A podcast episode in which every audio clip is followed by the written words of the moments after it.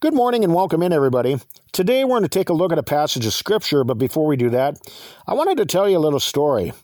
Have you ever woke up in the morning, put on a shirt, but then you changed your mind and put on one that was completely different? Have you ever got into your car planning to go to the grocery store, but then you decide to stay home instead? Have you ever been at the bait shop and grabbed a carton of night crawlers, but then you put them back and picked minnows instead? In each of these cases, you changed your mind about something that you were going to do, resulting in a different outcome. This reminds me of the Christian life. When the Bible speaks about conversion, it's about changing your mind. Instead of choosing what's wrong, we choose what's right. Instead of making poor decisions, we make wise ones. Instead of listening to the world, we listen to the Word. Look at Matthew chapter 18, verse 1 through 4. At the same time came the disciples unto Jesus, saying, Who is the greatest in the kingdom of heaven? And Jesus called a little child unto him, and set him in the midst of them, and said, Verily I say unto you, except ye be converted and become as little children, ye shall not enter into the kingdom of heaven. Whosoever therefore shall humble himself as this little child, the same is greatest in the kingdom of heaven. Conversion is defined as a process of being reborn from our sinful nature. It's a change of the form or nature of a person into a completely different one by natural or supernatural means. It is a striking alteration in appearance or character. And it begins with baptism as we begin a new life in Christ and become a part of the family of God. At that point, all of our past sins are expunged and we begin to undergo a change, transforming into the creatures that God wants us to become. We begin to serve God and to do His will rather than our own. Like an earthly dad whom you obeyed as a child, God is our heavenly Father, and as His children, we must learn to love and obey Him perfectly. Hebrews 12 9 through 10. Furthermore, we have had fathers of our flesh which corrected us, and we gave them reverence. Shall we not much rather be in subjection unto the Father of spirits and live? For they verily for a few days, days chastened us after their own pleasure, but he for our profit, that we might be partakers of his holiness. Conversion is the process of changing or causing something to change from one form to another. It's a process of changing your beliefs to embrace the teachings that are found in Holy Scripture. It's a change from an attitude of indifference and disbelief to an attitude of acceptance of biblical truth. This is a change that happens within your heart when you turn from sinful living to righteousness. In order to go through this process of change, we need to start all over again, being born again, just like a newborn child into the Christian life.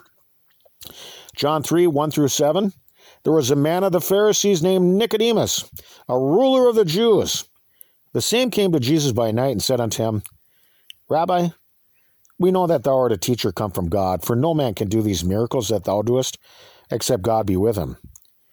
Jesus answered and said unto him, Verily, verily, I say unto thee, except a man be born again, he cannot see the kingdom of God. Nicodemus saith unto him, How can a man be born when he is old? Can he enter the second time into his mother's womb and be born? Jesus answered, Verily, verily, I say unto thee, except a man be born of water and of the Spirit, he cannot enter into the kingdom of God. That which is born of the flesh is flesh, and that which is born of the Spirit is spirit. Marvel not that I said unto thee, You must be born again. You know, there's an old saying that you can't teach an old dog new tricks. And this is why we need to become like a puppy once again. We need to become new creatures in Christ so that we can start over from the very beginning, like an infant, and learn the correct way to live our lives. Conversion is about turning from darkness to the light, it's about turning from the wrong to the right. God's holy word is a spiritual instruction book that shows us the right way to live and how to become pleasing unto God. This is the goal to please Him perfectly, just as the Lord Jesus pleased him perfectly. God's word is capable of saving our souls, but you need to hear it and do what it says. James 1 21 through 25. Wherefore lay apart all filthiness and superfluity of naughtiness, and receive with meekness the engrafted word, which is able to save your souls. But be doers of the word, not hearers only, deceiving your own selves. For if any be a hearer of the word, not a doer, he is like unto a man beholding his natural face in a glass. For he beholdeth himself, and goeth his way, and straightway forgetteth what manner of man he was. But whoso looketh into the perfect law of liberty, and continueth therein, he being not a forgetful hearer, but a doer of the work, this man shall be blessed in his deed. The teachings of God's Word needs to be applied to our daily lives. This is the only way that true conversion can happen within a person's heart. The scriptures are there for that very reason, to train us in the way God wants us to go. 2 Timothy 3 16 through 17 says, All scripture is given by inspiration of God and is profitable for doctrine, for reproof, for correction, for instruction in righteousness, that the man of God may be perfect, thoroughly furnished unto all good works. Sadly, there are going to be many people who will not listen to the truth of God's word, insomuch that they desire to submit humbly to God's purpose for them. Many of them will claim, Lord, Lord, professing to be Christian, but they never really went through the process of conversion while here upon the earth. They claim to be his followers, but they really never did follow his teachings. Acts 28 27. For the heart of this people is waxed gross, and their ears are dull of hearing, and their eyes have they closed, lest they should see with their eyes, and hear with their ears, and understand with their heart, and should be converted, and I should heal them. Conversion to the truth must happen to inherit eternal life. Acts 3:19 says, "Repent ye therefore and be converted, that your sins may be blotted out, when the times of refreshing shall come from the presence of the Lord." The apostles were trying to get people to turn from their sins to the truth. James 5:19 through 20.